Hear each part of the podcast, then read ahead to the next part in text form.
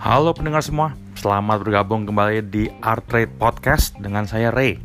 Dan kali ini kita akan bahas sedikit tentang stabilitas dalam trading. Oke? Trader kalau ditanya apa yang diinginkan dari trading, jawabnya apa? Ya semua pasti jawab ya mau profit lah, ya kan? Apalagi coba. Lalu kalau ditanya tradingnya mau seperti apa, banyak yang akan bilang mau profit besar tapi justru yang seperti ini maunya itu minoritas. Lebih banyak lagi yang akan bilang mau profit yang konsisten, yang mau yang stabil. Memang sih, siapa sih yang nggak mau dapat uang stabil? Kalau cuma dapat sekali besar, tapi setelah itu loss terus, kan capek juga kan? Lebih enak konsisten profit. Kalaupun kecil-kecil profitnya, asal konsisten kan masih oke, okay, ya kan? Nah, tapi dengan menginginkan stabilitas itu, artinya ada hal-hal mendasar yang tersirat di belakang kata stabil ini yang banyak trader harus sadari terlebih dahulu.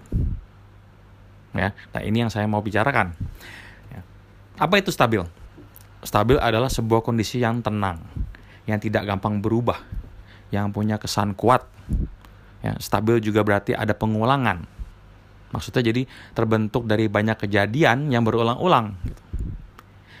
Juga berarti ada unsur kerutinan. Ya. Nah, dari definisi-definisi tadi, kita seharusnya sudah bisa melihat apa saja yang dibutuhkan untuk bisa trading yang stabil. Tapi saya akan tetap beberkan satu persatu. Oke? Ya, kita mulai. Trading stabil berarti tradingnya harus tenang kondisinya. Nah, tapi maksudnya saya bukan kondisi pasarnya yang harus tenang, ya kan? Tapi kondisi trading kita yang harus tenang. Nah, bagaimana itu? Caranya supaya trading yang tenang. Tenang itu berarti teratur, tenang itu berarti terencana. Jadi kita sebagai tradernya juga bisa dengan tenang menjalankan tradingnya. Itu yang kita mau. Nah ini hanya bisa dilakukan kalau kita sudah trading dengan perencanaan yang baik dan strategi yang sudah matang dan kita bisa handalkan. Nah berikutnya, trading stabil tidak gampang berubah. Maksudnya di sini cara trading kita yang tidak mudah berubah Ya. Jadi ada indikasi bahwa cara trading kita itu harus konsisten, harus sama setiap kali.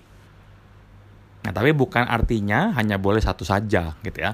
Bisa lebih dari satu bisa. Tapi penggunaannya yang harus konsisten ya. Trading A A, trading B, B, trading C, C gitu. Artinya juga cara trading kita itu sendiri harus sudah matang, harus sudah pasti. Matang maksudnya sudah diperiksa dan diuji sudah punya kriteria-kriteria dan aturan-aturan yang pasti ya. Jadi cara trading itu setiap kali selalu sama prosesnya tidak berubah dan semuanya sudah teratur.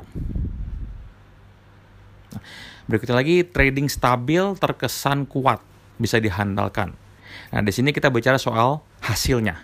Kemampuan dari cara trading tadi untuk memberikan hasil. Nah, bagaimana hasilnya di masa yang lalu ya? Secara historikal itu bagaimana? Cukup tinggikah kemampuannya untuk menghasilkan profit? Ya, lalu apakah cara tradingnya itu punya karakteristik yang mendukung hasil tadi itu ke depan? Ya, apakah bisa baik apa enggak ke depannya?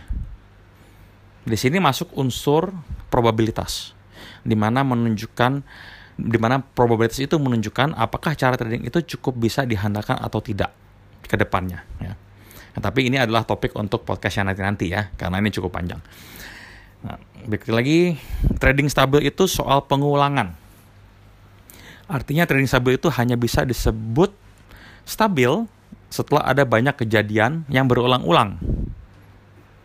Ya, entah itu berulang-ulang um, karena memang di, di pasar itu memang berulang-ulang, kalau kita melihat pengulangan itu, atau memang kita dengan sengaja mengulang cara trading tadi supaya kita bisa mengukur. Ya. Nah, hasilnya itu harus sama atau paling tidak mirip. Nah, kata kunci di sini adalah berulang-ulang ya. Berarti cara trading tadi itu harus dilakukan dengan cara yang sama dan berkali-kali. Kalau hasilnya sama dan mendekati, baru kita bisa bilang cara trading itu stabil.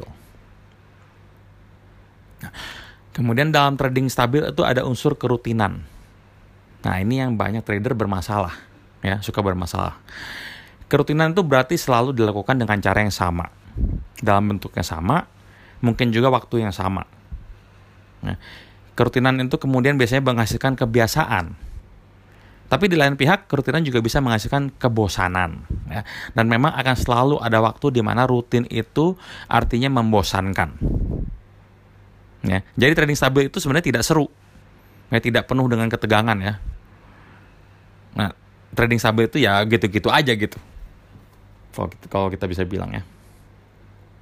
Jadi kalau saya rangkum, trading stabil itu berarti semua sudah terencana, semua sudah terukur, dan pelaksananya pun harus atau sudah menjadi rutin.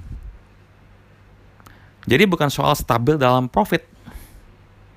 Ya, bukan stabil profit terus. Tapi soal kerjaannya ya yang stabil. Nah, ini kerjanya tuh banyak dan bosenin gitu. Nah, cuman ya memang inilah caranya supaya kita bisa trading untuk mencapai stabilitas. Sampai sini dulu podcast kita kali ini. Terima kasih sudah luangkan waktunya buat mendengarkan podcast ini. Semoga bisa berguna untuk trading Anda masing-masing. Ya, seperti biasa kalau ada komentar, pertanyaan ataupun ide untuk topik-topik yang Anda mau dibahas di podcast-podcast berikutnya, silakan kirim melalui email, WA atau Twitter ke saya. Oke, saya mohon pamit dulu. Sampai ketemu lagi di lain kali. Treat well.